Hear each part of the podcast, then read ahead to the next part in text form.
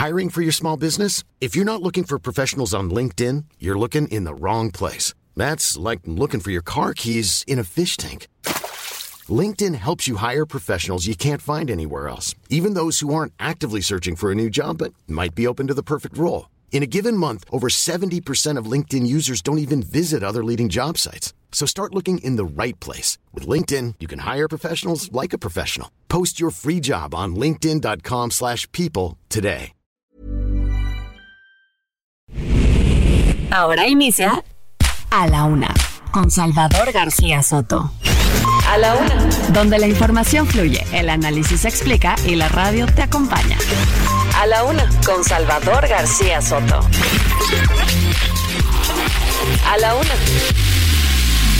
Comenzamos. Nadie tiene el monopolio del amor por su país. Cualquiera que piense diferente a mí no es mi enemigo, sino mi compañero en la construcción de una sociedad abierta y plural. Yo te pido que nos vayamos, yo les pido a las diputadas, necesito leer. Un proyecto no se puede eh, votar sin haberse leído.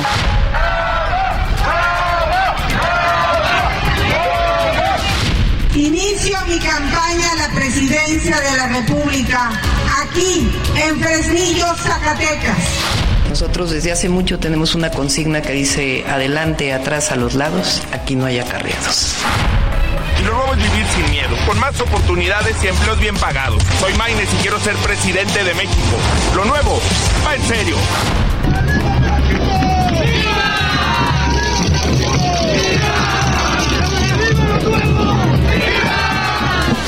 No hay votos de los mexicanos buenos y malos. Los ciudadanos no se equivocan a la hora de ir a votar. Les pido eso, cooperación, para que si hay un tema que no debemos de tocar, eh, nosotros mismos nos autolimitemos, que no violemos la normatividad.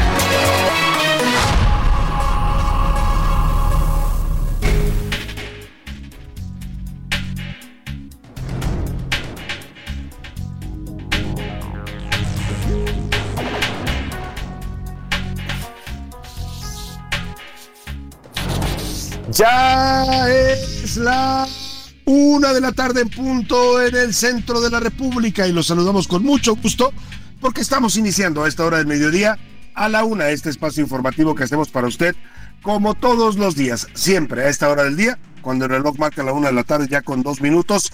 Aquí estamos, listos, preparados y de muy buen ánimo para llevarle la mejor información, el análisis, la crítica, las entrevistas, las historias, todo lo que día a día nos esforzamos por llevarle en este programa. En las siguientes dos horas, ya lo sabe usted, le estaremos actualizando el panorama informativo con lo más importante, solo lo más importante de lo que ha ocurrido en el país, en la ciudad y en el mundo. Se lo estaremos reportando aquí a través de estos micrófonos, del 98.5 de su FM del Heraldo Radio junto con lo que vaya ocurriendo en el momento en que estemos al aire, también se lo llevaremos en vivo y en directo. Me da mucho gusto saludarlo, yo soy Salvador García Soto y a nombre de todo este equipo de profesionales de la radio, el periodismo y la producción radiofónica que me acompañan, le doy la más cordial bienvenida en este viernes primero de marzo. Vengan por ahí unas fanfarrias, señor operador, por favor, porque estamos inaugurando y recibiendo como se debe al mes de marzo es el tercer mes del año y bueno, pues qué le digo, es el mes de mi nacimiento y de muchas otras personas también. Es, es común que muchas personas nazcan en marzo, sobre todo los que somos del signo Pisces, porque bueno, pues es el mes de la primavera y muchos Estuvimos concebidos en el verano anterior. Así es que bueno, en este mes del año estamos inaugurando, tercer mes ya del 2024. Le doy la bienvenida. Vamos a comenzar este programa informativo con mucha, con mucha información, con temas importantes, interesantes que le voy a estar contando a lo largo de las siguientes dos horas. Gracias, gracias por sintonizarnos, gracias por su preferencia que déjeme decirle, nos está colocando cada vez más eh, pues en el gusto de la gente.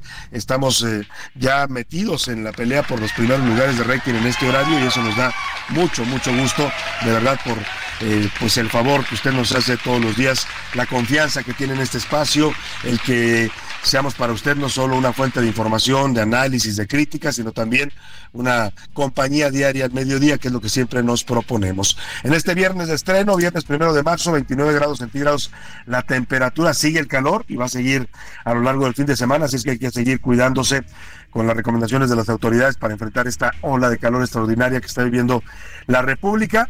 Y mire, le doy un dato, para algunos será bueno, para otros no tan bueno, pero cada quien que lo tome como quiera. A partir de hoy, viernes primero de marzo, le quedan seis meses exactos al gobierno de Andrés Manuel López Obrador, es decir, seis meses para que termine el sexenio de López Obrador y bueno, pues eh, tengamos una, nueva eh, elección que va a ser en junio y para dentro de seis meses estaremos pues con una nueva presidencia de la República, no sabemos todavía a nombre de quién estará esa presidencia, eso lo decidirán los electores en las urnas, por más que algunos digan que ya, y ya todo está decidido, que usted no se preocupe, porque ya ganaron los de oficialistas. Yo, mire, yo siempre le digo, eso no lo crea porque solamente los mexicanos y los electores vamos a decidir quién va a ocupar la presidencia a partir del primero de octubre de este año.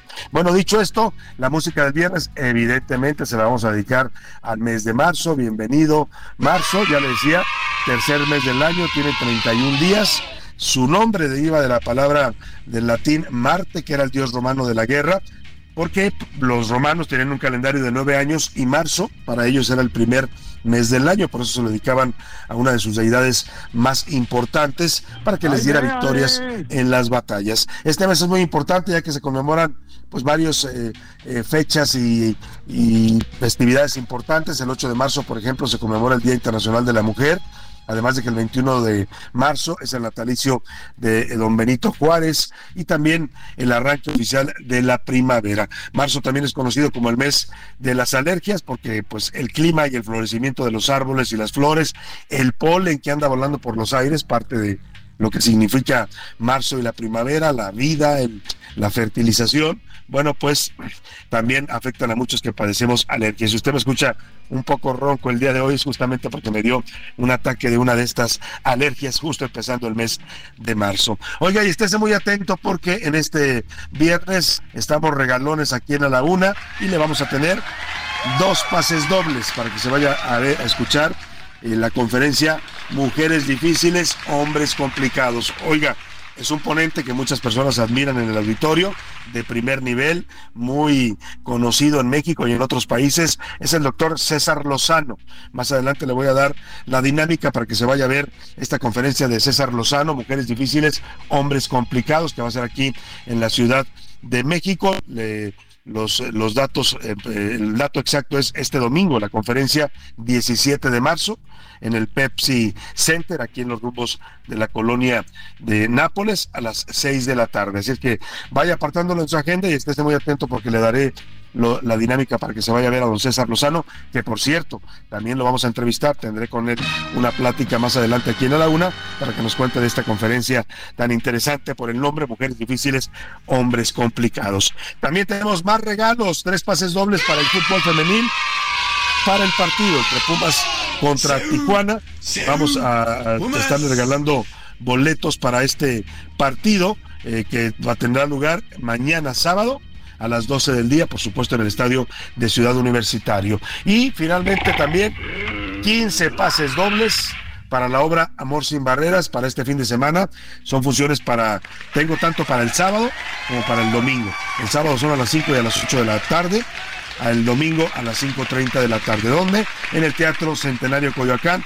Más adelante le daré la dinámica para que se ganen estos pases dobles para ir a ver esta obra extraordinaria, una de las obras cumbres del teatro musical de Broadway, que está producida por el señor eh, eh, ahí se me fue su nombre, Gerardo Quiroga, perdóname, por Gerardo Quirós, es el productor de esta obra, de esta puesta en escena aquí en la Ciudad de México. Vaya calentando los dedos, más adelante le doy la dinámica, por lo pronto arrancamos con el resumen de las noticias que le voy a compartir el día de hoy.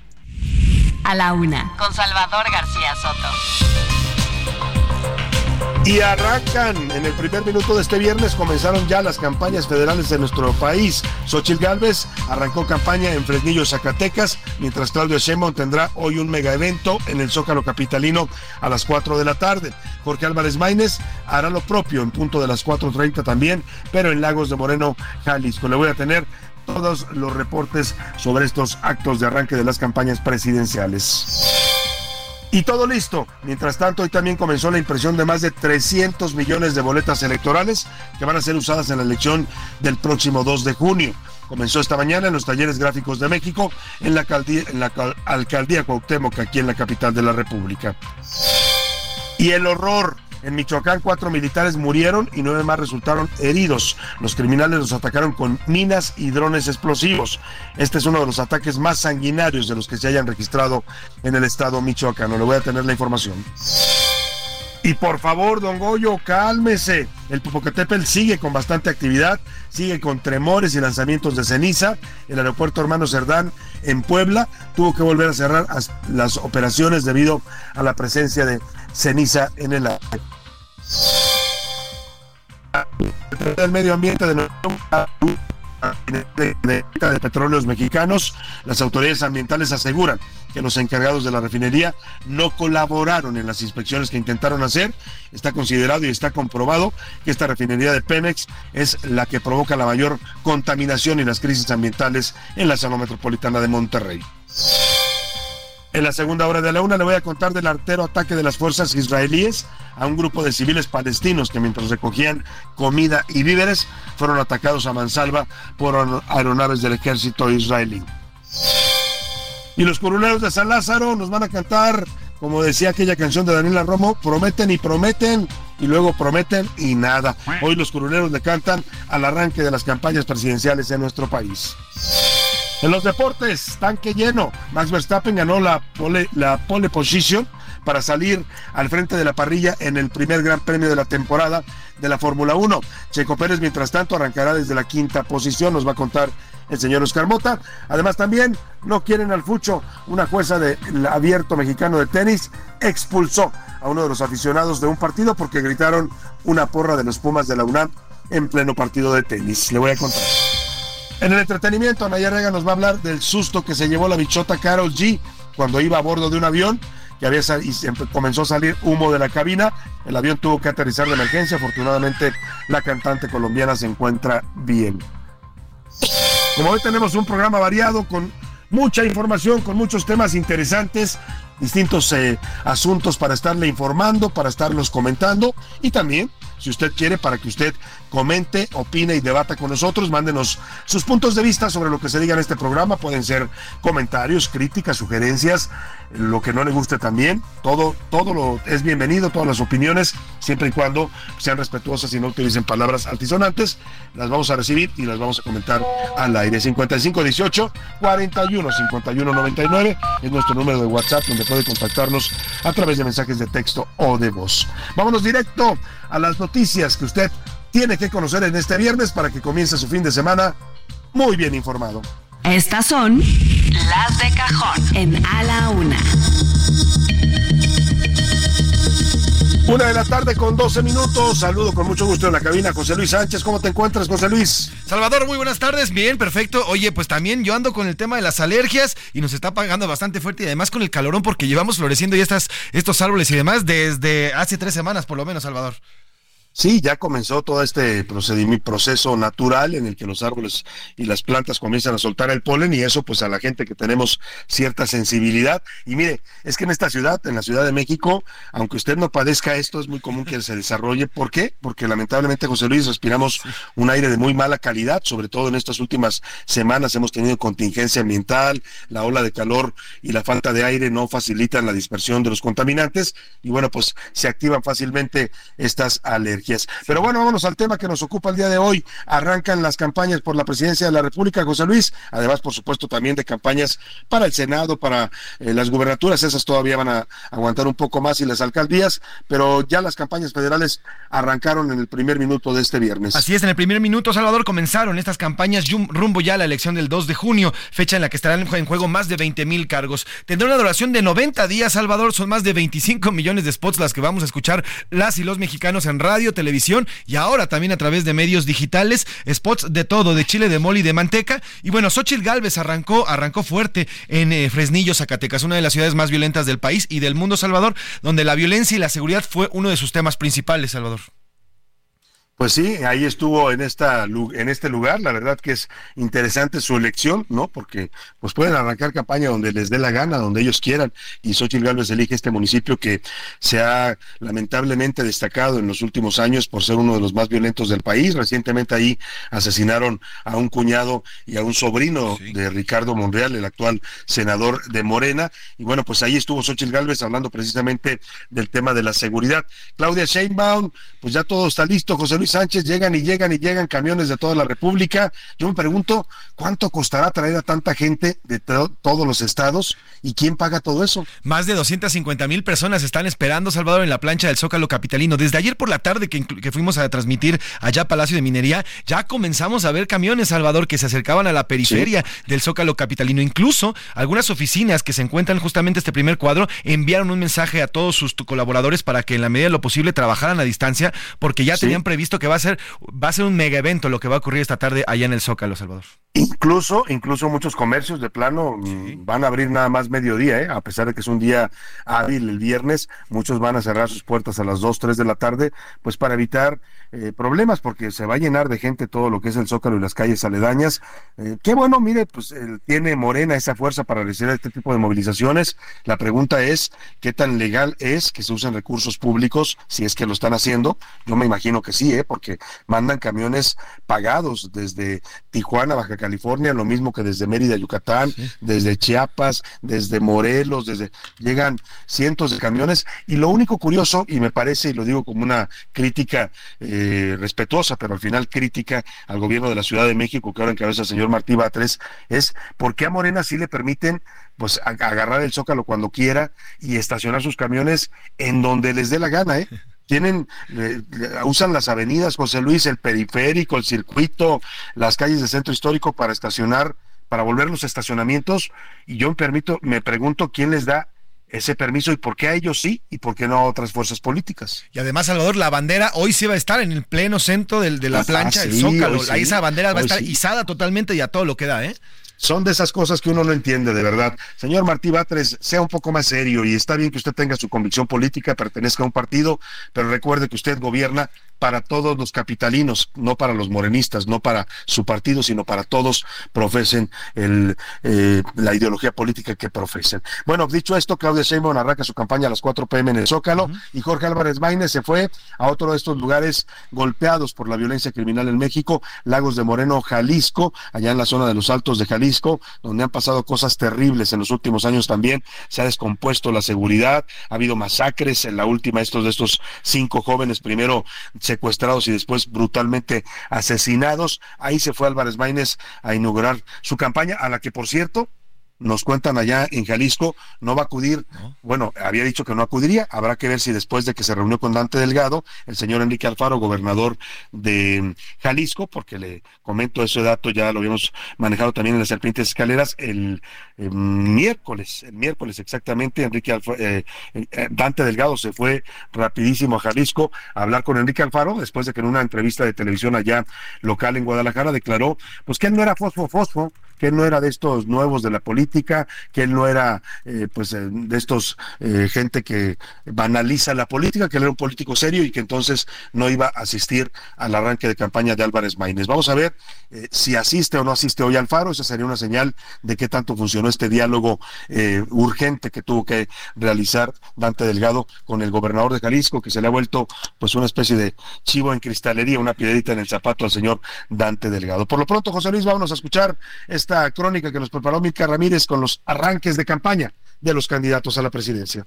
Arrancaron las campañas. El primer minuto de este primero de marzo, una candidata presidencial y dos candidatos a la jefatura de la Ciudad de México le dieron banderazo a la contienda. Desde Fresnillo, Zacatecas, la representante de Fuerza y Corazón por México, Xochitl Gálvez, aseguró que con ella se acabarán los abrazos para los delincuentes cuando llegue a la presidencia. Se acabaron los abrazos a los criminales se les aplicará la ley.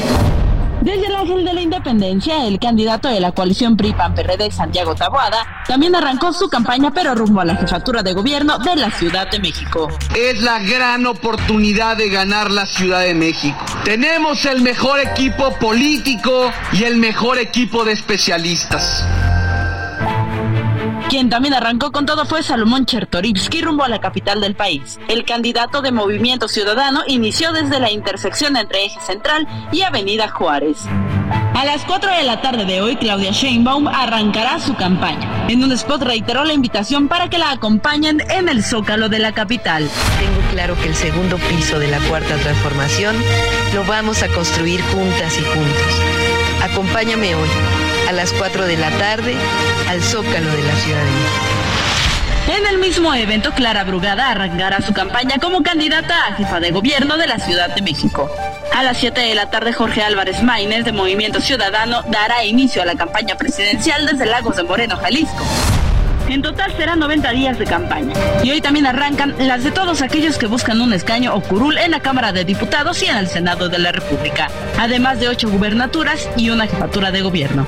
En total, este 2 de junio se elegirán 20.079 cargos. Para a la una con Salvador García Soto, Milka Ramírez.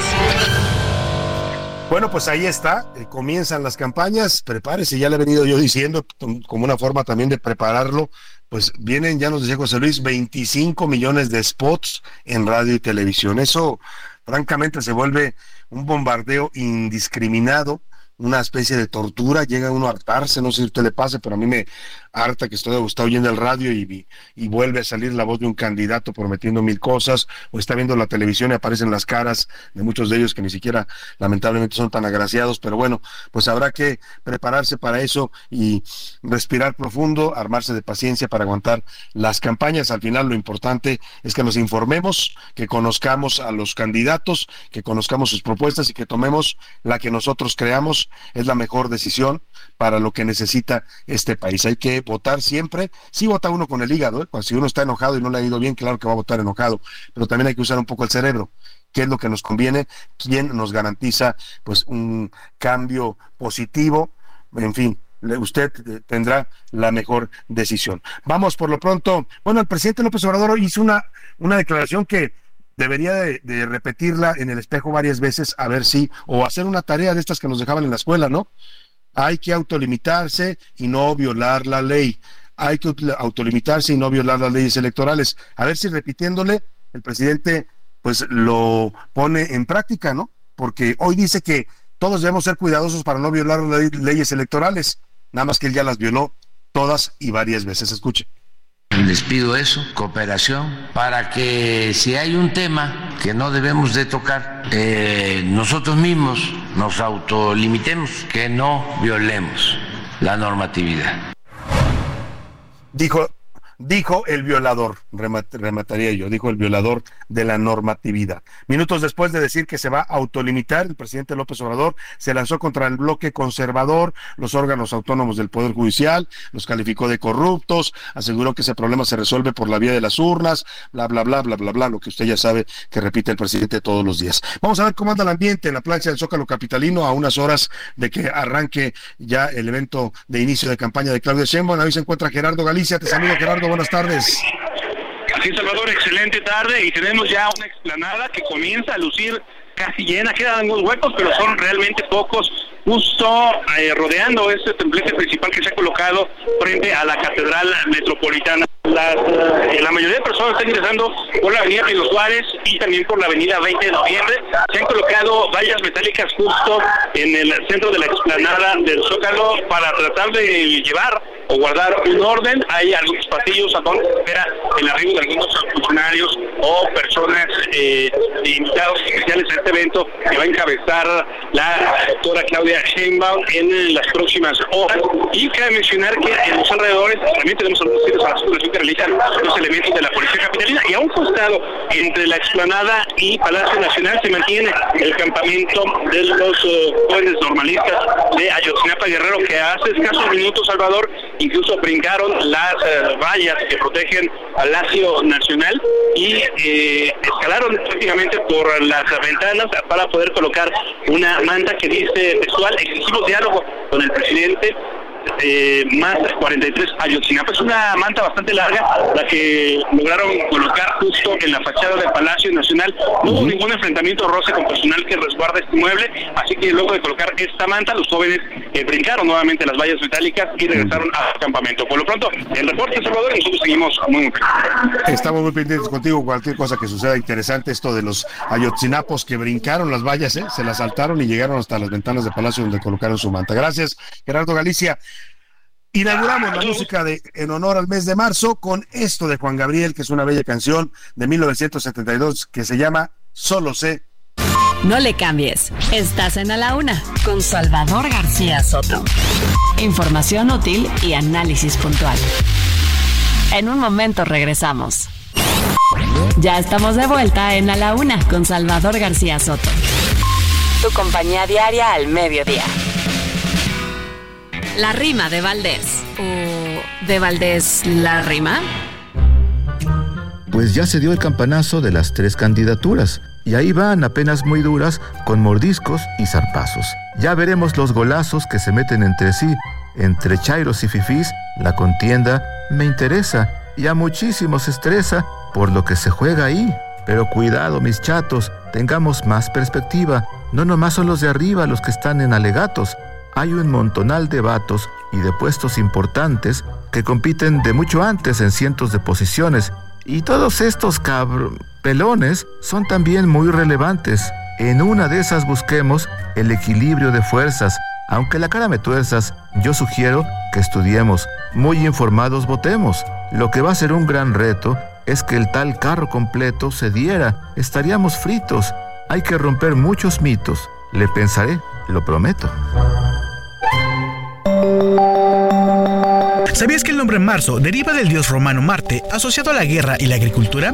En la antigua Roma, este mes marcaba el inicio del año militar y era un periodo de gran actividad bélica. El loco público. En A la Una tenemos la visión de los temas que te interesan en voz de personajes de la academia, la política y la sociedad. Hoy escuchamos a Jimena Céspedes en hashtag La conversación en tiempo real. El loco público. La educación volvió a ponerse de moda en las redes sociales, esta vez más por un tema de índole político que social. El debate entre dos visiones, la de Max Arriaga, funcionario del actual gobierno, y Aurelio Nuño, del gobierno anterior, pusieron el tema en tendencia. En este round le fue mejor al segundo que al primero, con un 68% a favor, donde usuarios de medios digitales señalaron que defendió a los alumnos en lugar del magisterio. Por su parte, el 39% a favor del mensaje de Arriaga celebra que se defienda la educación, el magisterio y los libros de texto gratuitos y que el gobierno del sexenio anterior le hizo mucho daño a la educación en México. La percepción generalizada en redes sociales es que debería haber más debates como este, donde prevalezca el respeto y la diferencia de opiniones. Otro tema que marcó la agenda fue la manifestación de la madre de una niña de cuatro años, violada supuestamente por su tío y que fue absuelto por un juez del Estado de México en días pasados, porque la menor ni pudo decir ni el día ni la hora. El tema llegó a más de 13 millones de personas y ha sido prácticamente 100% negativo. Cuando la justicia no llega, los ciudadanos le están tomando por su propia mano. Finalmente, hoy empiezan formalmente las campañas. Una de las más anunciadas es la contienda por la jefatura de la Ciudad de México. En alcance sociodigital, Santiago Tahuada lleva la delantera con poco más de 25 millones de personas. Clara Brugada con casi 21 y Salomón Chertoriski con apenas 7.5 millones. En actitud positiva, el balance para Tahuada es de un 52% a favor. Aplaude el equipo de campaña que se ha integrado. Utilizan el hashtag La ciudad es nuestra y que esperan que logre solucionar el problema del agua y de la inseguridad. El 31% de actitud positiva hacia Clara Brugada menciona que va arriba en las encuestas y que fue una buena gobernante durante su administración en Iztapalapa. Y finalmente, Salomón cuenta con una actitud del 28% positiva. Reconocen que aún a pesar de su partido es congruente y estudiado sobre los temas que le afectan a la ciudad. Esto apenas empieza, pero seguramente los veremos en el primer debate de marzo y sobre todo en las famosas benditas redes sociales. Soy Jimena Céspedes y nos vemos la próxima semana en A la Una. A la Una, con Salvador García Soto. Una de la tarde, 36 minutos. Estamos de regreso y escuchaba atentamente a Jimena Céspedes con este comentario en su eh, hashtag La conversación en tiempo real sobre cómo empiezan también ya los debates y las redes sociales en donde se va a mover mucho, mucho del debate en estas campañas se va a mover en las redes sociales sin duda alguna. Oiga, y lo que ya comenzó es la guerra de spots. Le decíamos hace rato que nos iban a bombardear con spots de campaña, spots políticos y nos quedamos cortos, ¿eh? Dijimos tanto José Luis como yo que eran 25 millones de spots. Pues ¿qué cree? Que no son el doble. En total serán 52 millones y 52 mil 106 anuncios políticos o spots de los partidos y candidatos. A través, se van a difundir a través de 3.709 estaciones de radio y canales de televisión en todo el territorio nacional. Y hablando de spots, empezó el día, empezó el, el primer minuto de este viernes y comenzó también ya la guerra de spots. Claudia Sheinbaum subió su primer spot en el que insiste en que ella va a ganar el 2 de junio. Eso dice ella, veremos qué dicen los mexicanos.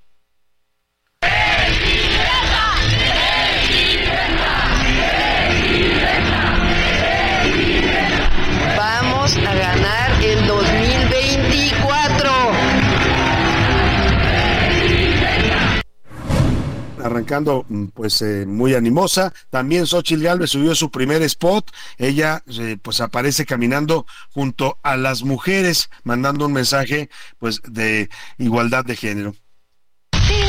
México, con fuerza, corazón, trabajo y hablando con la verdad. Unidos vamos a recuperar la paz y la prosperidad, sin miedo en las calles, sin miedo a enfermarte y no tener medicina, sin miedo a soñar, sin miedo a emprender y salir. Ahí está Xochil Gálvez y bueno, también Jorge Álvarez Maínez, candidato del Movimiento Ciudadano, aparece en un spot eh, como si fuera entre- entrenador de fútbol y responde preguntas de los periodistas. Escuchemos. Y aparece la impresión de la boleta electoral.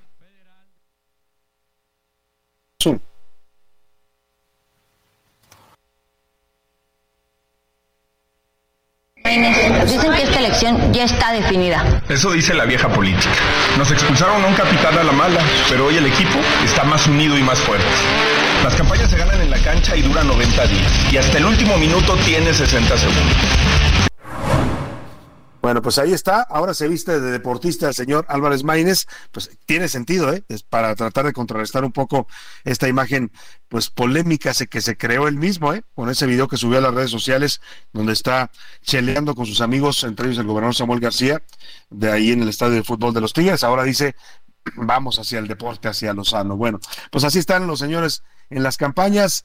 También, también hablando de elecciones, esta mañana comenzó ya la impresión, la impresión de las boletas electorales en los talleres gráficos de México. Eh, Michelle Santiago, cuéntanos, 315 millones de boletas se van a imprimir para estos comicios. Salvador, qué gusto saludarte y a ti y nuestros amigos del Heraldo Radio. Pues este viernes inició la impresión de boletas electorales para la elección del 2 de junio en los talleres gráficos de México, ubicados aquí en, en la alcaldía Cuauhtémoc. Serán impresas un total de más de 317 millones de boletas, de las cuales más de 105 millones serán para elegir a presidente. La producción inició en punto de las 11.48 de la mañana y concluirá el próximo 30 de abril. Para estos trabajos, las máquinas de talleres gráficos trabajarán día y noche, procesando 2.192 toneladas de papel seguridad para estas boletas electorales. En su intervención, el consejero electoral Martín Faz señaló que todas y todas tendremos una boleta infalsificable para marcar nuestra voluntad sobre quién ocupará el cargo del Ejecutivo Federal. Por otra parte, la Secretaría de Gobernación señaló que el compromiso de las instituciones y el gobierno es con la democracia. Así, Salvador inició pues este trabajo, arduo trabajo de este primero de marzo, donde ya inició formalmente la campaña electoral. Es el reporte que te tengo. Te mando un saludo. Muy buen día. Y aparece la impresión de la boleta electoral federal de presidencia, de la elección de presidencia 2023-2024. Fuerte el aplauso para este hecho histórico que hoy se escribe en la historia de la democracia en México. Bueno, ahí estamos escuchando el momento en el que se imprimió la primer boleta para la elección presidencial, justo lo que nos contaba Michelle Santiago, empieza ya la impresión de toda esta papelería, 315 millones de boletas, oiga, es un mundo, un mundo de papel, en un país y en un mundo y en un planeta donde estamos ya eh, sintiendo los efectos del cambio climático, la gran pregunta es por qué los mexicanos seguimos gastando tanto papel para votar cuando ya se puede votar en urnas electrónicas, en internet, hasta por su celular, podríamos votar si ya cambiaran este sistema en el que pues claramente no es amigable ya con la situación ambiental del planeta. Vámonos con Israel Lorenzana porque el primer cuadro de la ciudad está saturado, no solo de gente que está llegando, ya le decía, de todos los rincones de la República, sino de camiones, camiones y camiones y camiones. Yo le preguntaba hace rato, ¿cuánto cuesta traer a tanta gente, transportarla en camiones foráneos, que además pues vuelven a la ciudad en su estacionamiento privado y claro, el, jefe de gobierno Martí Batres se los permite, ¿por qué? Porque son de su partido, por la misma razón que a la oposición va y le quita la bandera cuando hacen sus concentraciones, pero a su jefa Claudia Sheinbaum le pone la bandera y claro, le regala las calles para que se estacionen todos los camiones que quieran traer de cualquier lado de la República. Israel Lorenzana, cuéntanos cómo estás viendo el movimiento y la circulación ahí en el primer cuadro de la Ciudad de México. Buenas tardes. Salvador, muchísimas gracias. Es un gusto saludarte.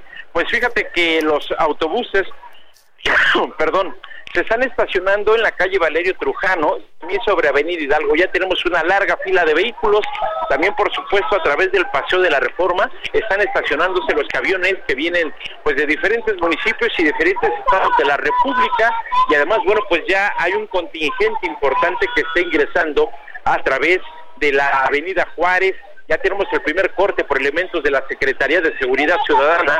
Desde Valderas se han colocado vallas metálicas para que solo pueda transitar la gente.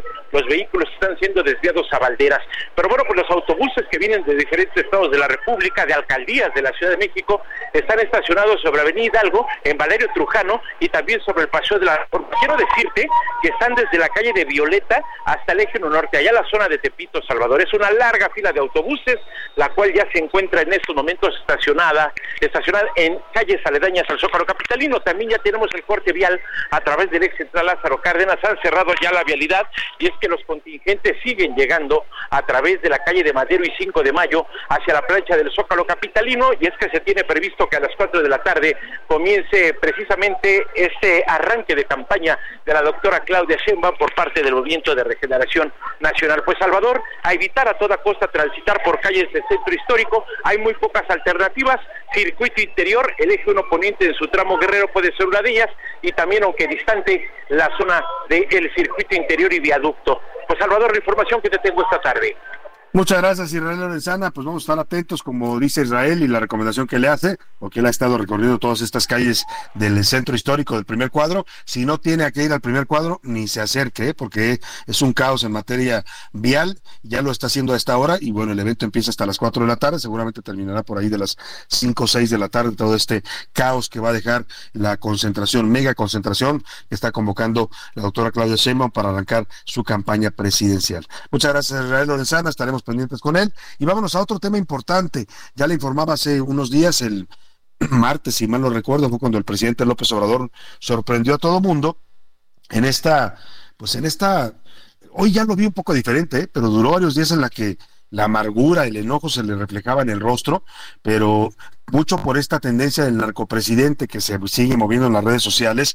Y yo digo, mientras el presidente más enojado se vea, pues la gente que lo quiere hacer enojar se las van a seguir sacando ahí en redes sociales. El tema es que a propósito de esas, de esa hashtag y de los reportajes que ha publicado la prensa estadounidense, donde hablan de presuntos vínculos de personajes cercanos suyos y de sus hijos en con dinero del narcotráfico en sus campañas, pues el presidente lanzó el martes este amago, amenaza, advertencia, no sé cómo llamarlo, el tono fue bastante claro, le dijo a Joe Biden y a Justin Trudeau que si no lo trataban bien, a él se refería, si no se portaban bien y no seguían maltratándolo, ¿no? Se refirió entonces también a la posibilidad de que Canadá nos impusiera visas, algo que se confirmó el día de ayer, se refirió a los reportajes que vienen desde medios estadounidenses, dijo que, pues que entonces él no iba a ir a la cumbre de leyes de América del Norte que está prevista para realizarse en abril próximo en Quebec.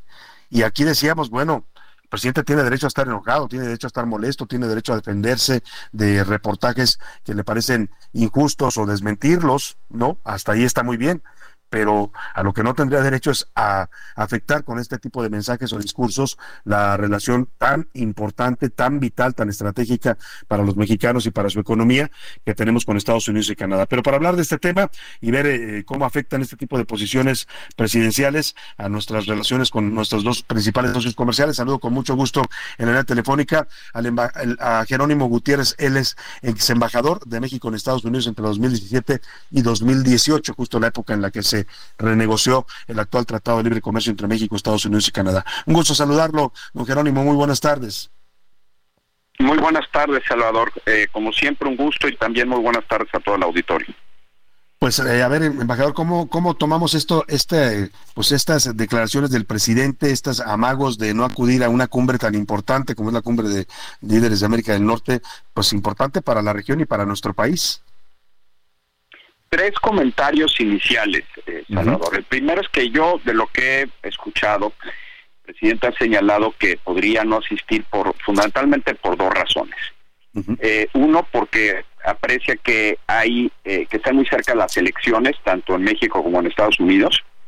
Eh, y dos, que si no existen condiciones de respeto, tampoco consideraría asistir. Me voy por el tema más fácil, respecto a que haya elecciones cercanas. La realidad de las cosas es que entre los tres países si uno considera las elecciones tanto para jefe de Estado como para elecciones intermedias eh, siempre eh, es una condición propia de la relación en América del Norte, es decir, siempre va a haber elecciones bastante cerca.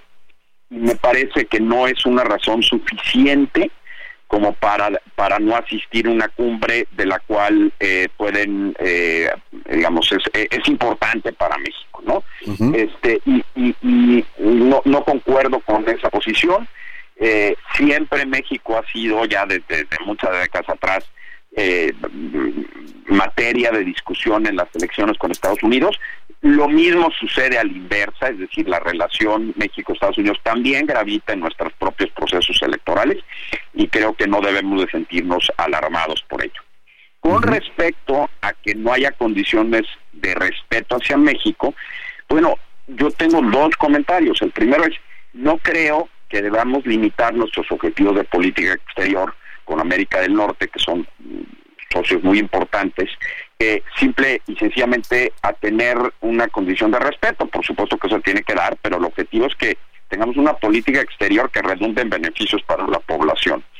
Y creo que la apreciación, entiendo que el presidente ha señalado de que existen grupos que quieren incidir o influir en la elección mexicana y dañar la imagen del gobierno de México, pues aún asumiendo que esto es cierto, pues no son los gobiernos de Canadá y de Estados Unidos los este, responsables de estas notas, de, esta información que ha trascendido.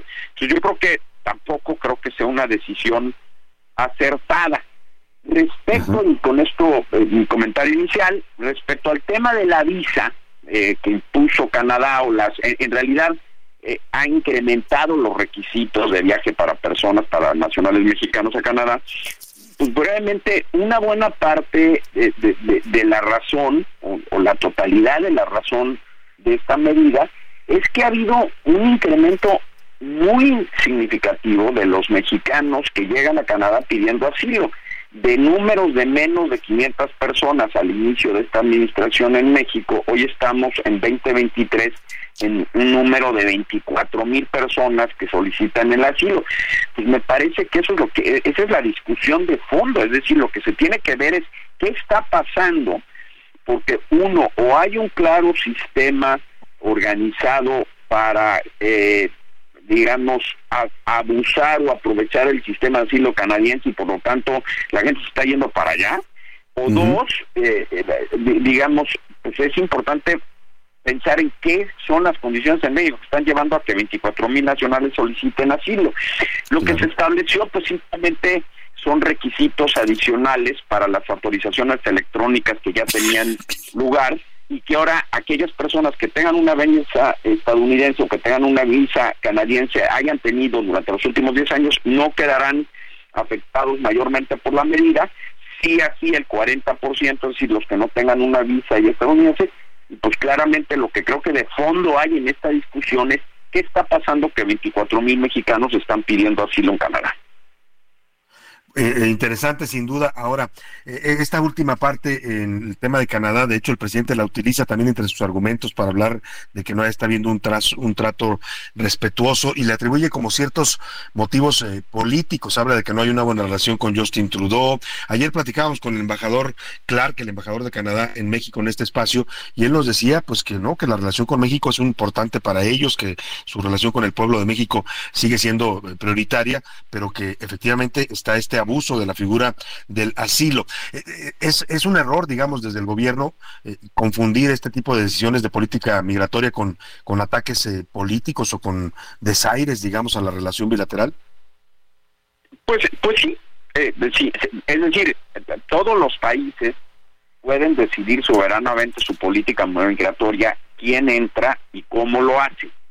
Nunca es bueno por supuesto, que un país imponga el requisito de visado a los mexicanos. No siento que en este caso sea por un desaire o falta de respeto del gobierno canadiense hacia México. Simplemente existe una condición subyacente que es lo que hay que atender. Este, incluso la reunión podría ser un buen espacio para discutirlo. Por eso es lo que me parece que no son ninguna de estas dos razones válidas o de peso como para dejar de asistir a una cumbre que es importante para México y sobre todo tratamos una cumbre entre tres jefes de Estado eh, y los socios de América del Norte, pues si uno no está, pues eh, caray, eh, resulta poco, poco útil llevarla a cabo, ¿no?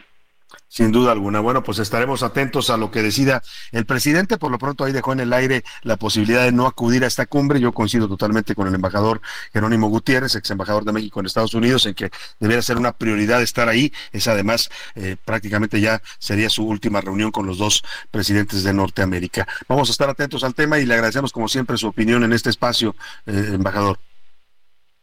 Todo lo contrario, como siempre, un gusto y muy buenas tardes. Muy buenas tardes, ahí está la posición y la opinión, el comentario de Jerónimo Gutiérrez, ex embajador de México en Estados Unidos, estuvo ahí justo en una época clave, 2017-2018, que es cuando se renegocia el Tratado de Libre Comercio, el TEMEC entre México, Estados Unidos y Canadá. Vámonos a información del último minuto a ver qué está pasando antes de irnos a despedir ya la primera hora de a la una. Último minuto en a la una, con Salvador García Soto. ¿Qué está pasando, José Luis Sánchez? Salvador, lamentablemente tengo una mala noticia. Están reportando la muerte de eh, la productora musical Lynn Feinstein, una de las productoras musicales más ah, importantes del país, Salvador. Así es, ella fue creadora de Rock 101, por ejemplo, de Núcleo Radio 1000, por ejemplo, eh, eh, estaciones ya viejas, pero que eran el, inicio, el inicio de la música. Además, también ella fue directora del, primer MTV Latinoamérica aquí en México. Y bueno, pues musicalizó. Hizo la música. Exacto, de Amores Perros. De, Amores Perros, sí. Exactamente, muchísimas películas, muchísimas películas y bueno, fallece lamentablemente esta gran productora, esta gran productora eh, musical. Incluso también produjo Roma, Bardo, La Dictadura Perfecta, El Infierno, La Música, me refiero. Sí, gran, gran, películas. Gran productora musical, una mujer que tenía una cultura musical amplísima y bueno, pues descansa en paz Lynch Feinstein, esta productora que hoy ha perdido la vida. Estamos, eh, vámonos en marzo y el homenaje para despedir la primera hora, esto se llama Marzo de Rosemary, una canción de 2023, esta banda mexicana busca la poesía en la música y experimenta con sonidos acústicos. Escuche cómo le a marzo. Terminó la primera hora de A la Una. En un momento regresamos con más información. A la Una, con Salvador García Soto. Ya inicia la segunda hora de A la Una, con Salvador García Soto. A la Una, donde la información fluye, el análisis se explica y la radio te acompaña. A la Una, con Salvador García Soto. A la Una bueno, con este ritmo tan agradable, estamos empezando esta segunda hora con muchos temas, le decía, todavía importantes para estarle compartiendo, para estarle informando y sobre todo para lograr lo que nos proponemos cada día, ser su compañía diaria al mediodía. Los saludo donde quiera que nos esté escuchando, si usted está en casita ya preparando los alimentos, Ay, hasta acá me llegó ya el olor de la comida, qué rico huele, espero que todo le quede delicioso y nutritivo. Si está en la oficina con sus audífonos conectados, sentado ahí en su computadora trabajando mientras nos escuchan alguna aplicación de internet, también sea usted bienvenido a esta segunda hora de la una. Si anda en el tráfico de su ciudad, aquí en la Ciudad de México, en Monterrey, en Guadalajara, en Tuxtla Gutiérrez, en Mérida, en Tampico, en, Oaxaca capital, en todas las ciudades que sintonizan el Heraldo Radio, le doy también la bienvenida, ánimo, tranquilo en el tráfico no se estrese. Oiga, con el calor, de por sí algunos somos acelerados para manejar y con el calor hay gente que se pone como energúmena, ¿eh? así es que tómese las cosas con calma, no discuta por tonterías de accidentes viales y mire, a la gente que se ponga a gritarle, que le haga un escándalo, déjelo pasar, simplemente no se enganche con esa gente negativa que a veces pues no está buscando quién se la hizo, sino quién se la pague en el tráfico. Vamos a tener muchos temas importantes en esta segunda hora de a la una. Oiga, el pan nuestro de cada día para la gente de la Ciudad de México que utiliza el metro, siguen los problemas. Hoy fue un apagón terrible en la línea 9 del metro, tuvieron que cerrar cuatro estaciones porque se les fue la luz, provocó caos y desesperación entre los usuarios. También en la semana se han registrado quemas de llantas, se han registrado eh, cortocircuitos, en fin, el metro de la Ciudad de México está de verdad cayéndose a pedazos y bueno, pues mientras algunos andan en campaña, pues el metro nos lo dejaron todo dañado aquí en la capital de la República. Vamos a hablar también de la polémica y la indignación, oiga, que está causando el fallo de este juez del Estado de México, Manuel Alejandro Martínez, del Tribunal Superior de Justicia, que absolvió a un hombre acusado de haber abusado sexualmente de su propia sobrina de cuatro años. Uno de los argumentos del juez fue que la niña no declaró y que entonces no podía inculpar al familiar. Vamos a hablar de este tema que está causando polémica y estamos buscando hablar con el presidente del Tribunal Superior de Justicia del Estado de México para que nos dé su punto de vista sobre esto que causó tanta indignación y tanta molestia por el tratamiento que le dio el juez a un abusador de menores. Y también le vamos a contar de Don Goyo que sigue bastante intenso. Yo no sé si es el calor, pero Don Goyo anda acelerado o si es la primavera o es marzo. Anda lanzando eh, cenizas por todos lados. Hay tremores. Tuvieron que cerrar el aeropuerto de Puebla para evitar el problema de las cenizas. En fin, vamos a contarle qué le pasa a Don Goyo, como decía aquella canción de qué le pasa a Lupita. Y también hablaremos de la Secretaría del Medio Ambiente de Nuevo León que clausuró así llegaron y dijeron clausurada la refinería de petróleos mexicanos en Cadereyta porque la consideran una fuente de contaminación para la zona metropolitana, además de que pues eh, los señores de Pemex no dejaron entrar a los encargados de la Secretaría de Medio Ambiente Estatal para realizar las inspecciones necesarias. Vamos a hablar también de lo que está pasando en el conflicto allá en la franja de Gaza, un ataque brutal, el que ocurre contra civiles palestinos. Estaban recogiendo comida cuando fueron atacados a mansalva por aeronaves israelíes. Los coroneles de San Lázaro nos trae su canción sobre la arranque de las campañas. Viene Oscar Mota con los deportes, todo sobre la Fórmula 1 y también pues el tema de eh, una jueza de tenis allá en el Abierto Mexicano de Tenis que ya se está llevando a cabo en Acapulco, que no le gustó que por ahí un, aficionado gritara una porra de los Pumas y lo mandó sacar del estadio. El entretenimiento con Anaya Arriaga, el susto que se llevó Carol G, la bichota, cuando iba a bordo de un avión y de pronto el avión empezó a llenarse de humo. Nos van a contar todos estos temas importantes y lo más importante, prepárese, empiece a calentar sus deditos, muévalos, estírelos para que marque rápido porque vienen el momento de dar los regalos aquí en A la Una. Vámonos directo a los regalos con José Luis Sánchez. ¿Qué le vamos a tener a nuestro público, José Luis? Comencemos con el primero. Salvador, bueno, pues andamos muy regalones en esta, en esta tarde ya de viernes. Tenemos dos pases dobles para la conferencia Mujeres Difíciles, Hombres Complicados del doctor César Lozano. Más adelante, eh, bueno, vamos a, vamos a platicar. Pero bueno, el domingo 17 de marzo en el Pepsi Center a las 6 de la tarde. Salvador, estas pláticas que la verdad que son bastante interesantes. Te dan una perspectiva diferente de vida y además es, conocimiento que además es bueno aprenderlo. Y bueno, la pregunta. Oye, antes, de, antes de lanzar la pregunta, además, pues eh, para, para entendernos mejor, ¿no? Porque la verdad es que sí, a veces veces las relaciones entre hombres y mujeres son complicados. Como dice bien el señor César Lozano, el doctor César Lozano, a veces las mujeres son difíciles, pero los hombres también somos complicados. Así es que interesante sin duda esta conferencia para que le vamos a regalar boletos. La cita, ya lo dijiste, 17 de marzo en el Pepsi Center aquí en la Ciudad de México. Y la pregunta para que se lleve usted estos boletos es... ¿En qué estado de la República nació el doctor y conferencista muy reconocido, le decía yo, mucha gente lo sigue, lo admira y lee sus libros, tiene varios libros publicados, José Luis, sobre estos temas también, el doctor César Lozano. ¿De dónde es oriundo? ¿De qué estado de la República? Empieza a marcar 55 18 41 51 99 y se va a ver la conferencia este domingo de César Lozano. el segundo regalo, José Luis. Tenemos mucho más regalos, Salvador. También tenemos tres pases dobles para el fútbol femenil. Hay que apoyar a las mujeres. Ya vimos, ¿eh? Cómo las seleccionadas mexicanas están dando partidazos. y eso es todo. con todo están dando y hay que apoyar también el fútbol femenil. Hay que ir a verlo. Y tenemos tres pases dobles de nuestras amigas las Pumas contra las Tijuanas. Exactamente, Tijuana. El día de mañana a las 12 del día, Salvador, al mediodía para ver fútbol femenil, Salvador. Y la pregunta se la va a hacer José Luis Sánchez y es... ¿Cuál fue el resultado de Pumas femenil en la jornada pasada que se dirimió ante el Necaxa? Buen partido, por Ah, cierto. mira. Y además, Sí. bueno, pues ahí está. Búsquelo, Y además, y ahí lo tiene. Aquí regalamos bo- boletos también para ese partido. Exactamente. Y bueno, Y por último- tenemos teatro, teatro musical de buena calidad para este fin de semana también, José Luis. Así es, y tenemos 15 pases dobles para la obra Amor sin Barreras, una gran obra, Salvador, una de tus favoritas, además nos has dicho en este espacio. Sin duda. Para este fin de semana va a ser tenemos para el sábado a las 5 de la tarde y para el domingo a las 8 de la tarde, perdón, sábado 5 y 8 de la tarde y para el domingo 5.30 de la tarde. Tenemos para esas tres funciones, usted nos dice cuál quiere y bueno, pues es el Trato Centenario en Coyoacán y este, bueno, pues es producida por el gran Gerardo Quirós y la pregunta, Salvador. La pregunta para que se vaya a ver Amor sin Barreras este fin de semana es ¿en qué serie icónica de la televisión mexicana salía Gerardo Quiroz, que es el productor de esta versión de Amor sin Barreras en el Teatro Centenario de Coyoacán? Márquele 5518 41 51 99 y vayas a ver buen teatro, buen fútbol y también esta extraordinaria conferencia del doctor César Lozano, con quien por cierto vamos a platicar un poco más adelante en el programa. Gracias José Luis. Vámonos directo a más información aquí en A la Una. A la una. Con Salvador García Soto.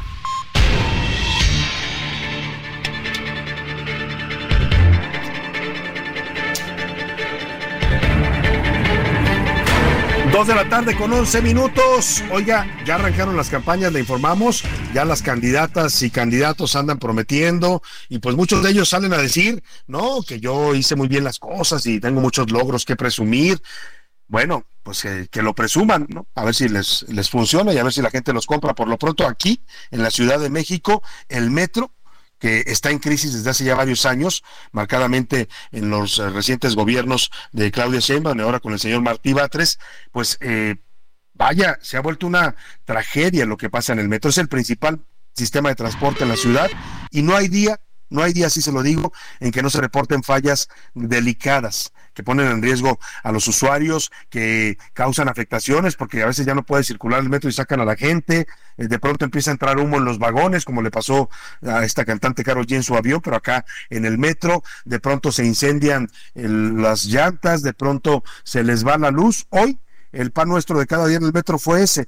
A las 7.50 de la mañana, cuando más se mueve gente en esta línea 9 del metro, que es la que va desde Pantitlán hasta Tacubaya, una de las más transitadas, la línea rosa, pues nada, se fue la luz. Se quedaron a oscuras, un abocón, un apagón que provocó caos y desesperación entre los usuarios. Las autoridades tuvieron que meter sistemas de transporte alternos. Lamentablemente, esto ya no es una excepción, sino la regla de todos los días para los usuarios del metro. Iván Márquez nos cuenta de cómo están padeciendo los usuarios del metro con estos accidentes, tragedias, incidentes, le llamaron alguna vez, pues que hablan de un pésimo servicio y de un riesgo ya también para los usuarios.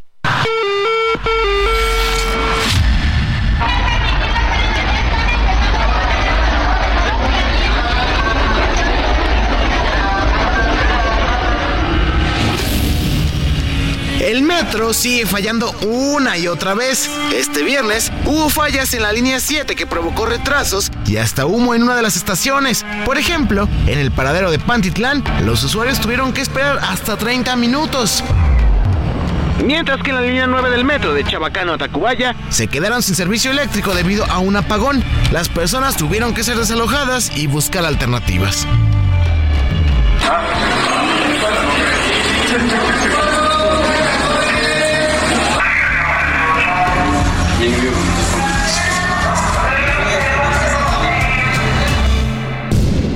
Ante esta situación, tuvieron que implementar servicio de apoyo, pero estos quedaron completamente saturados. Lo que es servicio de trolebús, totalmente colapsado también, servicio de trolebús. ¿A dónde va, perdón? Todos lo están mandando a ese va a Chapultepec. No sé. ¿Hasta dónde vas? A las 8. Aquí está el pancingo. ¿Acabas a las 8? Sí. Vale. El servicio quedó suspendido por al menos cuatro horas, pero eso no es todo. Ayer, cinco líneas registraron problemas desde retrasos hasta saturación de vagones. El miércoles, siete de las 12 líneas también presentaron retrasos, por lo que fue un día de caos. Mientras que desde el lunes en la línea 7 hubo un lento avance. ¿Y por qué no? Hubo hasta pelea.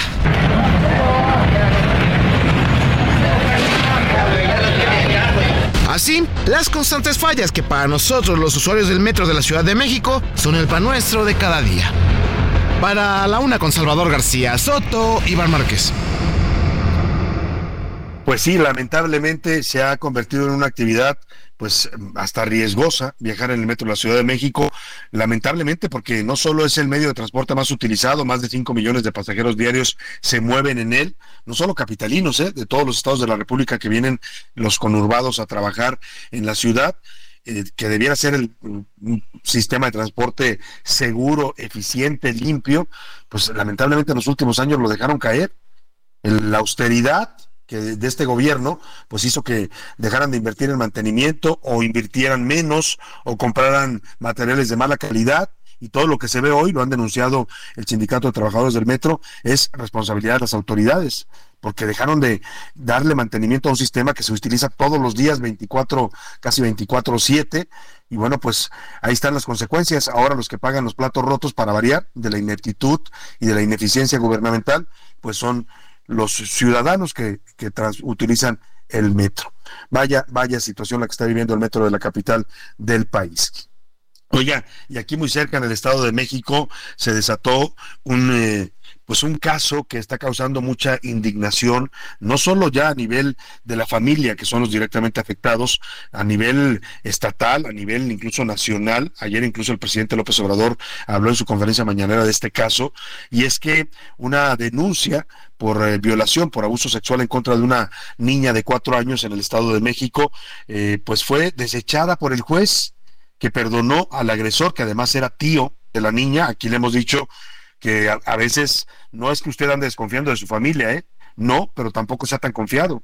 Con todo respeto, aunque sean sus hermanos, sus tíos, sus, hay que tener cuidado con quién deja a sus hijos, hay que tener cuidado que, no estén a solas mucho tiempo con personas, pues en general, no solo familiares, pues, pero las estadísticas dicen que en la mayoría de los casos de agresiones sexuales a menores, muchos de ellos, no me acuerdo el dato que habíamos dado, José Luis, a ver si lo tienes a la mano, en qué porcentaje los cometen familiares directos de los niños. Este fue el caso, era un tío, abusó sexualmente de la niña, la madre lo denuncia, va a pedir justicia a las autoridades y el juez, el señor juez Manuel Alejandro Martínez, decide absolver al abusador porque dice que no pudo obtener la declaración de la niña.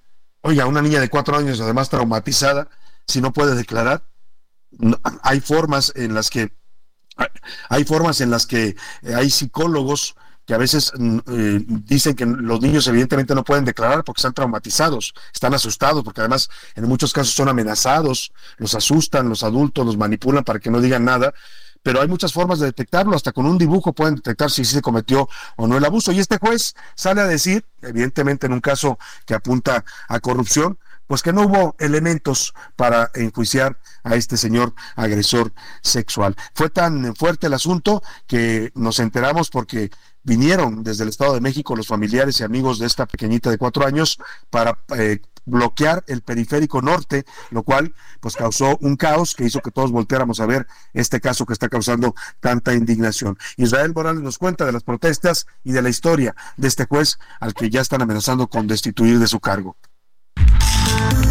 Familiares de una menor presuntamente abusada retiraron el bloqueo que mantuvieron por más de cinco horas en Periférico Norte a la altura del Parque Naucali en el Estado de México. Esto tras alcanzar un acuerdo con el Tribunal Superior de Justicia. Los padres de la presunta víctima serán recibidos en las oficinas del órgano público este miércoles después de que denunciaron que el juez Manuel Alejandro Martínez absolvió al presunto abusador de su hija bajo el argumento de que la víctima de cuatro años no sabía la hora exacta y dirección donde ocurrió la agresión. Mi hija. Desde luego que le creí en el tema del tocamiento. Su, su hija jamás mencionó el tema del lugar, el Pero día, tenía cuatro el años horario. de edad, su señoría. ¿Cómo va a saber mi hija de tiempo exacto? A decir de Victoria Figueiras, madre de la víctima, los hechos ocurrieron el 26 de febrero de 2022 en la casa del tío paterno de la menor, por lo que ella junto a amigos y familiares decidieron tomar Periférico Norte para exigir al gobierno y a las autoridades la reapertura del caso. Vamos a meter una apelación en estos días, seguimos en tiempo y estamos pidiendo a las autoridades que de verdad le presten suma atención, por todo lo que vamos a, meter. Obviamente el juez revictimizó a mi niña, por supuesto que también la, discriminó porque pues es una niña de cuatro años y pues culpable la niña por no haber sabido este tipo de, datos importantes para el juez. O sea, no sé qué esperaba, que también le dijera los metros cúbicos de la cocina o, qué. Al respecto, el Poder Judicial del Estado de México emitió una ficha sobre el caso en la que avaló la decisión del juez al señalar que no existen medios u órganos de prueba que permitan reconstruir cada uno de los hechos y circunstancias señaladas. Israel Morales, Heraldo Media Group. Bueno, pues después de las protestas de los familiares y de la indignación que causó a nivel nacional, ya el Tribunal Superior de Justicia del Estado de México va a revisar el caso, está analizando la actuación del juez. Ayer el presidente López Obrador habló en su conferencia mañanera de este. Lamentablemente el presidente pues debería ser más cuidadoso porque uno puede entender que usted o yo o la gente común confundamos al Poder Judicial, ¿no? Hay gente que piensa todavía que el Poder Judicial son los judiciales ¿no? Los hombres esos armados que andaban golpeando gente, ¿no? El Poder Judicial son los jueces, los juzgadores, los magistrados, la Suprema Corte de Justicia, pero el presidente no distingue que hay jueces federales, que son el Poder Judicial de la Federación, que hay jueces en cada estado que pertenecen a poderes judiciales estatales, que ese es el caso, y ayer arremete contra todos los jueces. Ya sabe, el presidente tiene fobia contra los jueces, y ayer en lugar de distinguir que era un juez del Estado de México, pues agarró parejo y dijo que todos los jueces son corruptos y defienden intereses. Ahora con lo que sucedió lamentablemente con la niña, no es un asunto, decía yo, solo de que defiendan los intereses de grupos y que no defiendan al pueblo. No, es un asunto más complejo, que tiene que ver con la abogacía. Por eso no le queda lo de Suprema Corte de Justicia, porque no es... Oiga, está obsesionado el presidente. Yo creo que sueña, está soñando y está soñando a Norma Piña que lo viene persiguiendo porque eh, dice que la Suprema Corte de la Justicia, pues es el Tribunal Superior de Justicia del Estado de México, señor presidente. En este país, que somos una república federal, hay un poder judicial federal que es la Suprema Corte y los jueces federales y magistrados, y hay poderes de justicia estatales, que es el Tribunal Superior de Justicia del Estado de México, al cual pertenece este juez que dio este fallo. Pero bueno, es mucho pedirle al presidente que se ponga a estudiar un poquito estos temas que debiera conocer, siendo el jefe de las instituciones mexicanas. Por cierto, en el Senado de la República, ahí sí distinguiendo niveles y competencias, aprobaron un punto de acuerdo en el que instan al Consejo de la Judicatura ah, del Poder Judicial del Estado de México a que destituya de inmediato al juez Manuel Alejandro Martínez por este fallo. Fue aprobado por mayoría y lo propuso Josefina Vázquez Mota. Cuéntanos, Misael Zavala, buena tarde de la República aprobó un punto de acuerdo para pedir la inmediata destitución del juez Manuel Alejandro Martínez Vitela por la resolución a favor del agresor de una víctima de cuatro años de edad. El punto de acuerdo fue avalado por todos los grupos parlamentarios del Senado a propuesta de la senadora panista Josefina Vázquez Mota, quien preside la Comisión de los Derechos de la Niñez y la Adolescencia. En este caso, el Senado pidió al Consejo de la Judicatura del Poder Judicial del Estado de México la inmediata destitución del juez Manuel Alejandro Martínez por la resolución tan controvertida contra una menor de cuatro años de edad. El Senado de la República exhorta al Consejo de la Judicatura del Poder Judicial del Estado de México la inmediata destitución del juez Manuel Alejandro Martínez por su incompetencia, falta de capacidad e ineptitud. El Senado también exhortó al Poder Judicial del Estado de México y a la Comisión Ejecutiva de Atención a Víctimas la inmediata reparación del daño a la víctima. El tema fue tocado como de urgente resolución y votado a favor por todas las bancadas de la Cámara Alta. Los resolutivos fueron comunicados ya al Poder Judicial del Estado de México para que resuelva sobre la destitución. Bueno, pues ahí está. Vámonos a los deportes. Los deportes en A la Una con Oscar Mota. ¿Cómo está usted? Muy buena tarde. Mi querido Salvador García Soto, ¿cómo estás? Hoy un gran día para ganar. Cosas que solamente pasan en el deporte mexicano. Vamos a escuchar lo siguiente y eh, te voy a platicar obviamente de lo que sucedió. sucedió. Bueno, te lo cuento de una vez. Resulta que está obviamente el abierto mexicano de tenis allá en Acapulco, como lo hemos eh, platicado a lo largo de la semana. Estaba disputando su partido el alemán Dominic Keffer y el danés Holger Run. Resulta que pues obviamente varios aficionados mexicanos pues entraron, estuvieron ahí obviamente eh, tomando algunas cervezas, todo tranquilo, afortunadamente. Sin embargo, por ahí confundieron, como dicen, peras con manzanas, confundieron la gimnasia con la magnesia y se les ocurrió aventar por ahí una, se les ocurrió por ahí aventar una porra y la jueza en algo, pues sí, inédito para lo que sería los estándares que estamos acostumbrados. Sin embargo, es algo que llega a suceder en este deporte. Me los terminó corriendo, mi querido Salvador. Vamos a escuchar el audio un poquito más adelante. Eh, sin embargo, eh, es un tema importante que sucedió el día de hoy.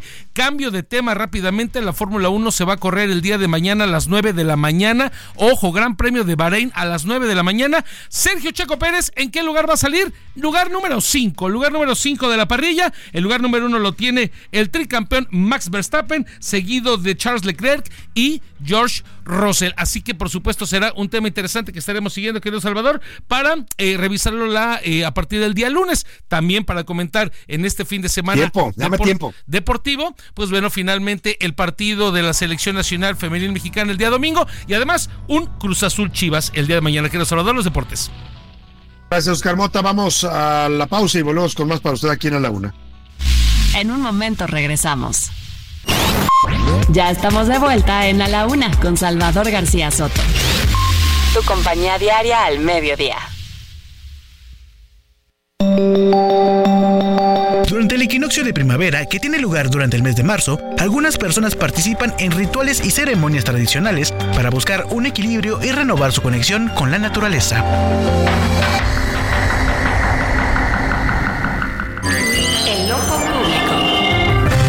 En A la Una tenemos la visión de los temas que te interesan en voz de personajes de la academia, la política y la sociedad.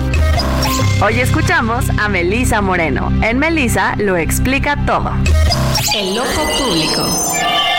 Buenas tardes. Por primera vez en México se presenta La Duquesa de Malfi del dramaturgo inglés John Webster, obra que pone en relieve los contrastes entre una anquisolada moral y un feminismo en ciernes. Se trata de un apasionante drama que tendrá temporada a partir de este fin de semana y hasta el 14 de abril en el Teatro Helénico. La puesta en escena versa sobre los hermanos Ferdinando y el Cardenal, quienes harán todo lo posible para impedir que su hermana, la joven duquesa, se vuelva a casar, ignorando que ella lo hará en secreto. Para ello contratan un melancólico rufián, para espiarla. Locura, venganza y un brote de licantropía se confabularán, creando una gran intriga en la corte de Malfi. La duquesa de Malfi es un personaje escrito a principios del siglo XVI, una mujer que se resiste a los embates de los hombres iracundos e irracionales que la rodean, actuando siempre de acuerdo con sus valores y guiada a veces por sus anhelos y deseos, que no dejan de ser correctos y justos. La duquesa, a pesar de ser una figura trágica, termina resaltando por su moral y humanidad, creando un ejemplo a seguir y dando un punto de reflexión para su audiencia.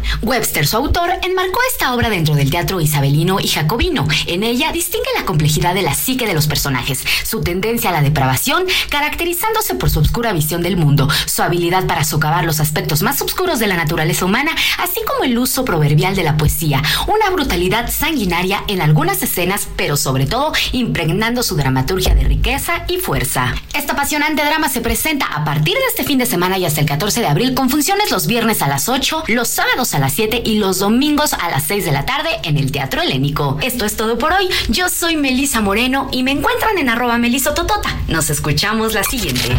Los deportes en A la Una con Oscar Mota. Dos de la tarde con 35 minutos. Continuamos escuchando al señor Oscar Mota, que se quedó ahí pendiente con algunos temas de la agenda deportiva del fin de semana. Oscar. Mi querido Salvador, vamos a escuchar en este momento cómo me, me mandaron a Calacas a estos, a estos aficionados en un partido de tenis por andar apoyando a los Pumas. Escuchemos. Por favor, señores, esto no es fútbol. Gracias. Pues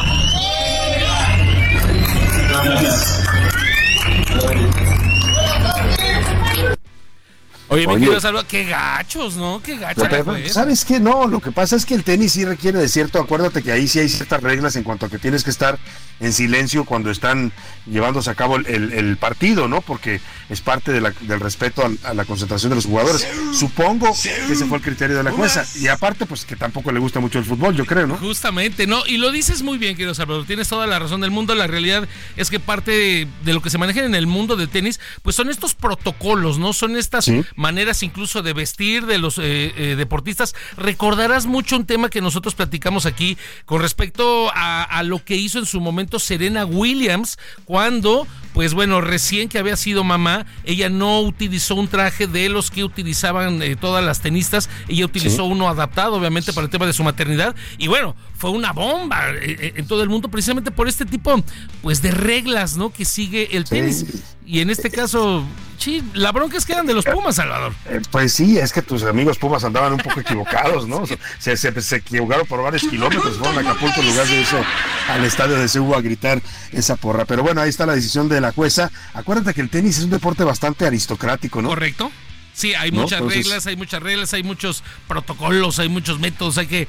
Le, pasó como en Los Simpson, por ahí hay un capítulo donde a Krusty el payaso me lo terminan también sacando por andar gritando a la gente, entonces ahí le pasaron. Exacto. El día ¿Qué de más temas traes, Oscar? Rápidamente, el día de mañana, querido Salvador, hay un Cruz Azul Chivas, partido muy importante, muy interesante, pero ojo, el partido se va a disputar en el Estadio Azteca y no en el Estadio eh, Ciudad de los Deportes. La pregunta no diría, bueno, ¿por qué Cruz Azul? ¿Por el dinero? No, resulta que mañana hay un concierto de Alejandro Fernández en la Plaza de Toros México y entonces por temas de operativo de seguridad, pues bueno, la, eh, eh, la Ciudad de México y bueno, la, la alcaldía encargada, pues dijo, no podemos aventarnos los dos y mejor se fueron al Azteca el, equipo de Cruz Azul. Pues sí, tiene cierto sentido porque es una zona muy eh, cerrada y están muy juntas la Plaza de Toros y el Estadio Azul para tener dos eventos tan multitudinarios. Así es que, bueno, pues regresan al Azteca los Cruz Azulinos. Y vamos, eh, muchas gracias Oscar Mota, buen fin de semana. Ahí está el señor Oscar Mota y los deportes. Y ya que andamos por estos temas, vámonos a ligar con Anaí Arriaga y el mundo del espectáculo. El entretenimiento con Anaí Arriaga.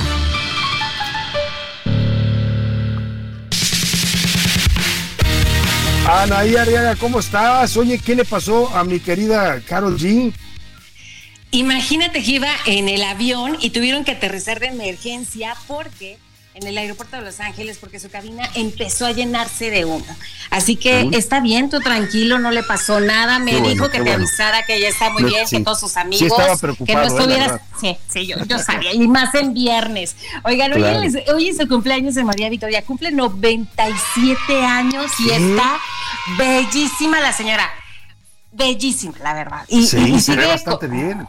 Oye, y sigue conservando ese. Ese cuerpazo, ¿no? Sí, sí, sí. Y, va, decía yo, que va a ser la sustituta de Chabelo ya en los memes. Definitivamente. Así que mi querido Salvador, ya lo saben, es viernes, esa es la mejor noticia de todos y para que todo el mundo se muera de envidia, yo me voy a ir a algo porque mi abuelo también está cumpliendo años 98, así que vamos a ah. disfrutar de una rica barbacoa. ¿Cómo se llama tu abuelo? Vamos a mandarle una felicitación Carlos se deben por ahí. Carlos, Chapa, abuelo de Anaí Arriaga, le mandamos un abrazo, don Carlos. ¿Cuántos años cumple tu abuelo? 98. No, bueno, hay que celebrarlo. Con todo. Esa madera ya queda. Échale unas mañanitas a don Carlos Chapa. Esa, esa madera ya queda muy poca. Muy, muy poca. Ya queda poca, sí. exacto, y lo voy a presentar aquí con este, con, este, con María Victoria. Ahí está dedicado a don Carlos Chapa y también a María Victoria, porque no esta gran actriz tan querida de los mexicanos en su cumpleaños 97 y 98. Oye, se dice fácil, ¿eh? pero es toda una vida. Así es. Mi querido Salvador, que tengan una excelente tarde y ya saben la recomendación de siempre. Pórtense muy mal, pero cuídense muy bien. Muchas gracias, Anaí Arriaga, por tu información y por tus recomendaciones. Hasta pronto. Hasta pronto. Vámonos a otros temas también importantes. A la una. Con Salvador García Soto.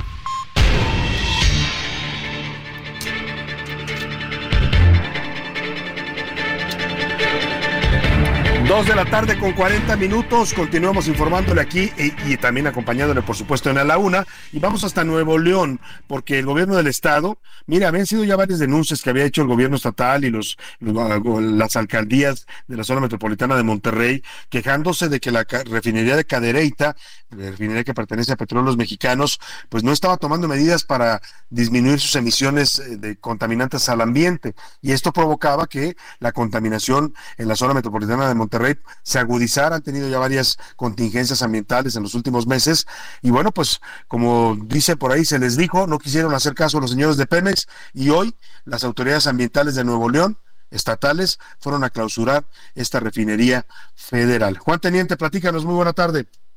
¿Qué tal, Salvador? Saludo con gusto desde Monterrey. Pues mira, el día de hoy el gobierno del estado clausuró la refinería Héctor R. Lara Sosa, ubicada en el municipio de Cadereyta Jiménez, Nuevo León. Esto ante la negativa de recibir a los colaboradores o al equipo de la Secretaría del Medio Ambiente, debido a los altos índices de contaminación que se presentaron hoy por la mañana en las instalaciones de monitoreo, vea, las estaciones que monitorean la, el medio ambiente en Cadereyta y de esta manera también en otros municipios.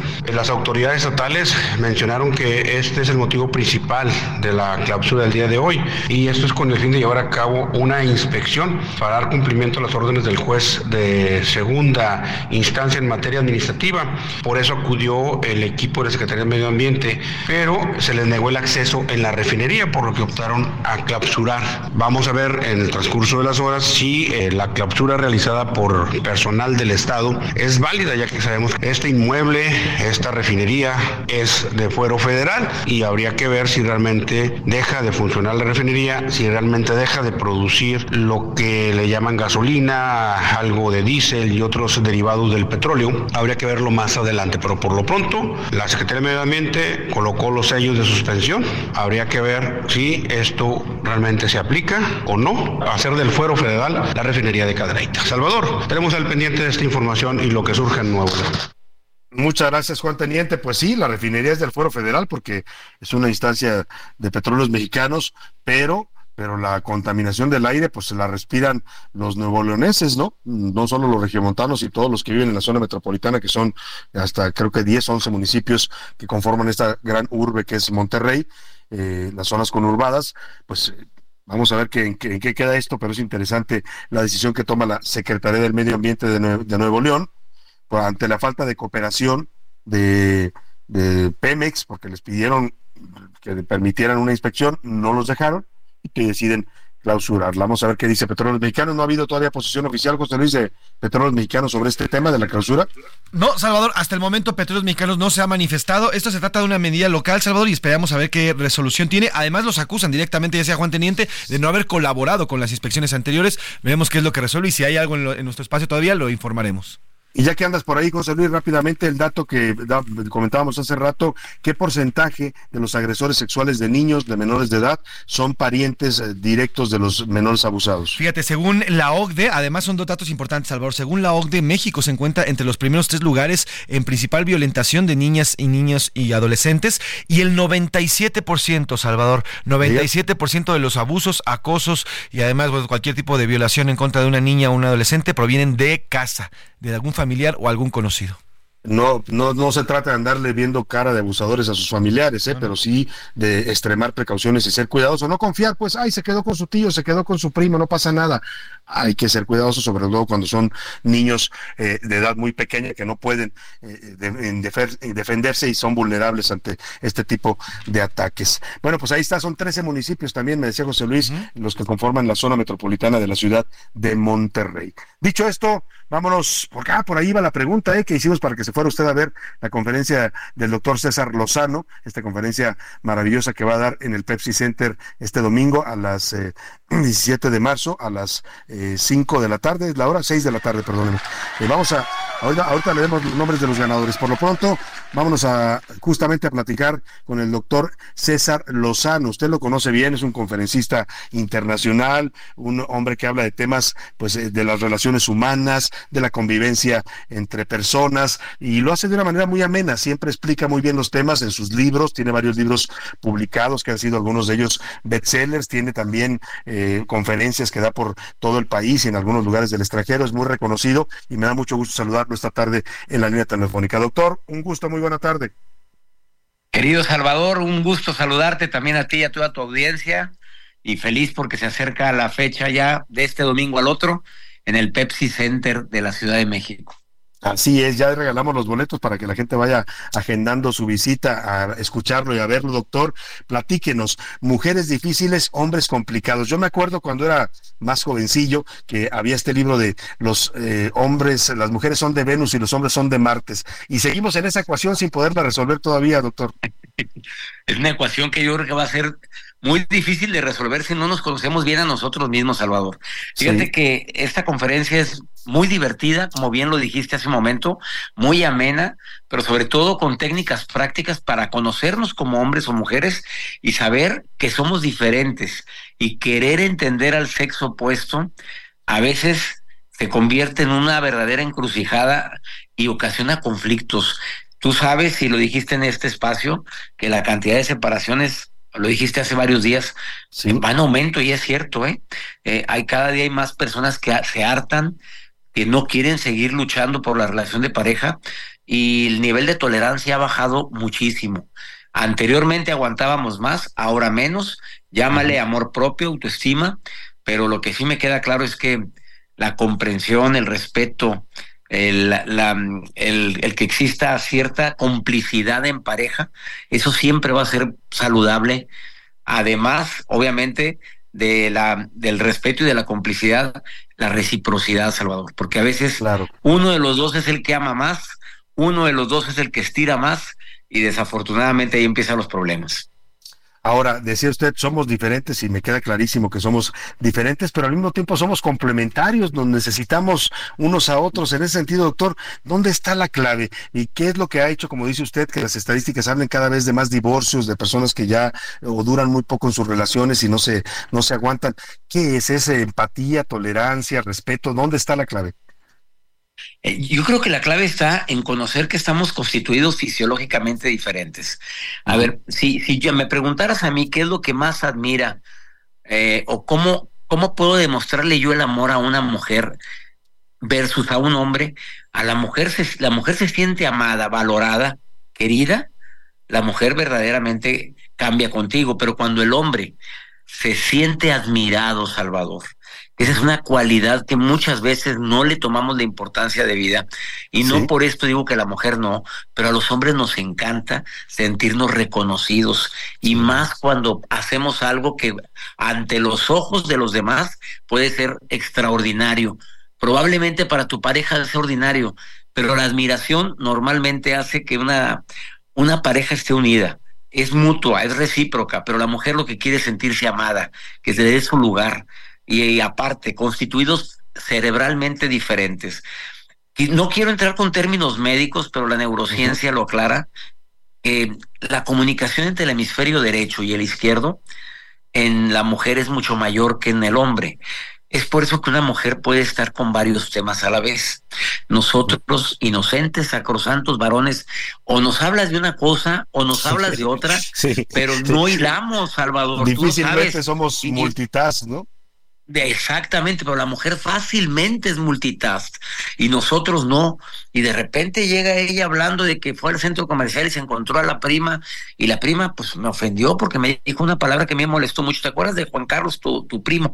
Muy similar, por cierto. Y hablando de Carlos, tu hijo, oye, pues salió mal en la escuela y quisiera que fueras a hablar con la, con la maestra porque estoy hasta la madre que haya salido mal. Oye, pero, ah, y por cierto, no, no, no vino la muchacha, así que por favor prepárate tú lo que quieras.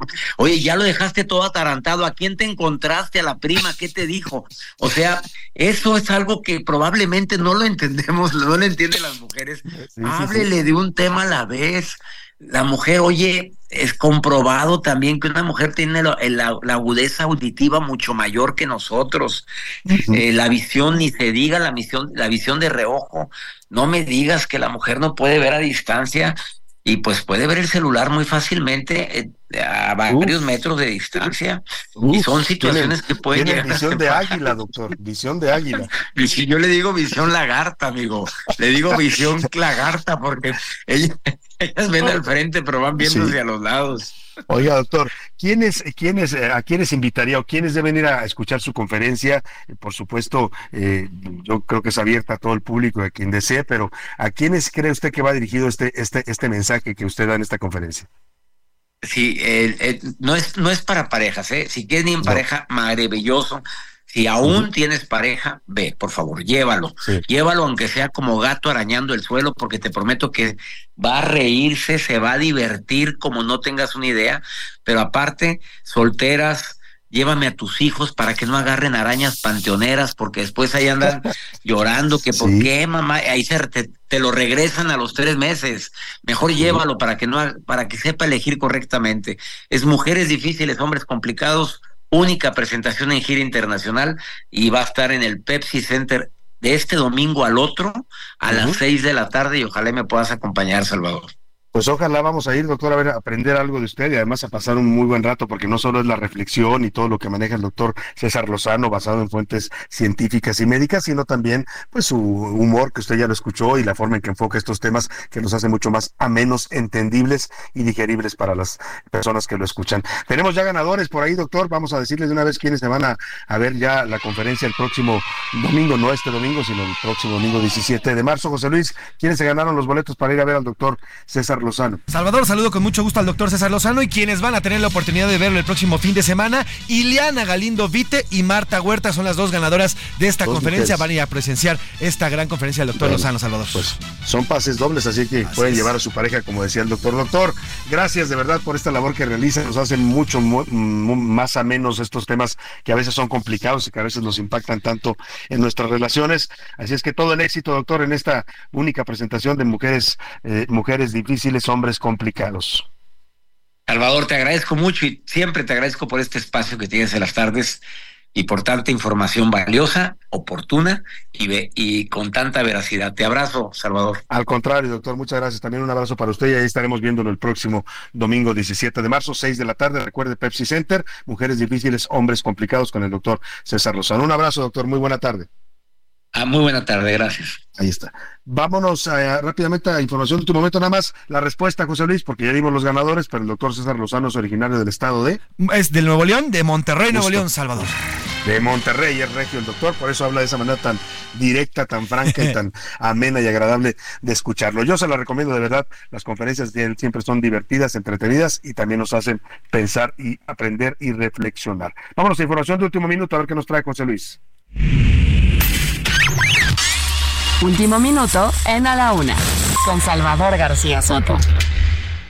¿Qué está pasando, José Luis? Salvador, en este ya avance que tenemos con el COVID-19 y ya unos años después de que nos hizo sufrir verdaderamente a nivel mundial, hoy el Centro para el Control y Prevención de Enfermedades de Estados Unidos, CDC por sus siglas en inglés, ha cambiado ya totalmente la guía de cuidados para el COVID. A partir del primero de marzo, los estadounidenses en esta nueva guía ya no necesitan permanecer aislados durante cinco días luego de dar positivo a COVID. Dice esta nueva guía que dando positivo, cuando uno tiene síntomas leves, puede presentarse un día después del positivo a sus centros de trabajo o incluso salir a los centros eh, sociales utilizando cubrebocas. Es decir, se acaba el aislamiento prácticamente, Salvador, ya en medio, obviamente, de Estados Unidos, que tiene cinco o más aplicaciones de vacunas, Salvador. Sin duda. Y bueno, aquí en México, si usted ya tiene tres, cuatro vacunas, también podría aplicarle esta regla, nada más que aquí todavía la gente es un poco más eh, cuidadosa en ese sentido. Vamos a despedirnos de usted con los curuleros de San Lázaro, Pepe Navarro y, y Pepe Velarde, que le hicieron esta canción a las campañas, a los candidatos, vaya, al bombardeo que viene. Yo le agradezco a nombre de todo este equipo que conforma con Luis Sánchez en la jefatura de información los reportajes, Rubén Esponda en la producción, Milka Ramírez, Diego Gómez, Iván Márquez, Miguel Zarco y Ricardo Molina en redacción Ricardo Romero. Y bueno, a usted gracias. Que pase una excelente tarde. Aprovecho, buen fin de semana. Aquí lo dejo con los curuleros de San Lázaro. Vienen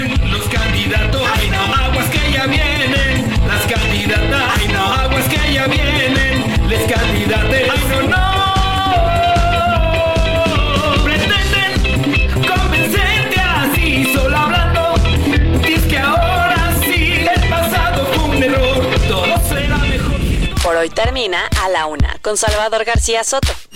El espacio que te escucha, acompaña e informa. A la Una con Salvador García Soto.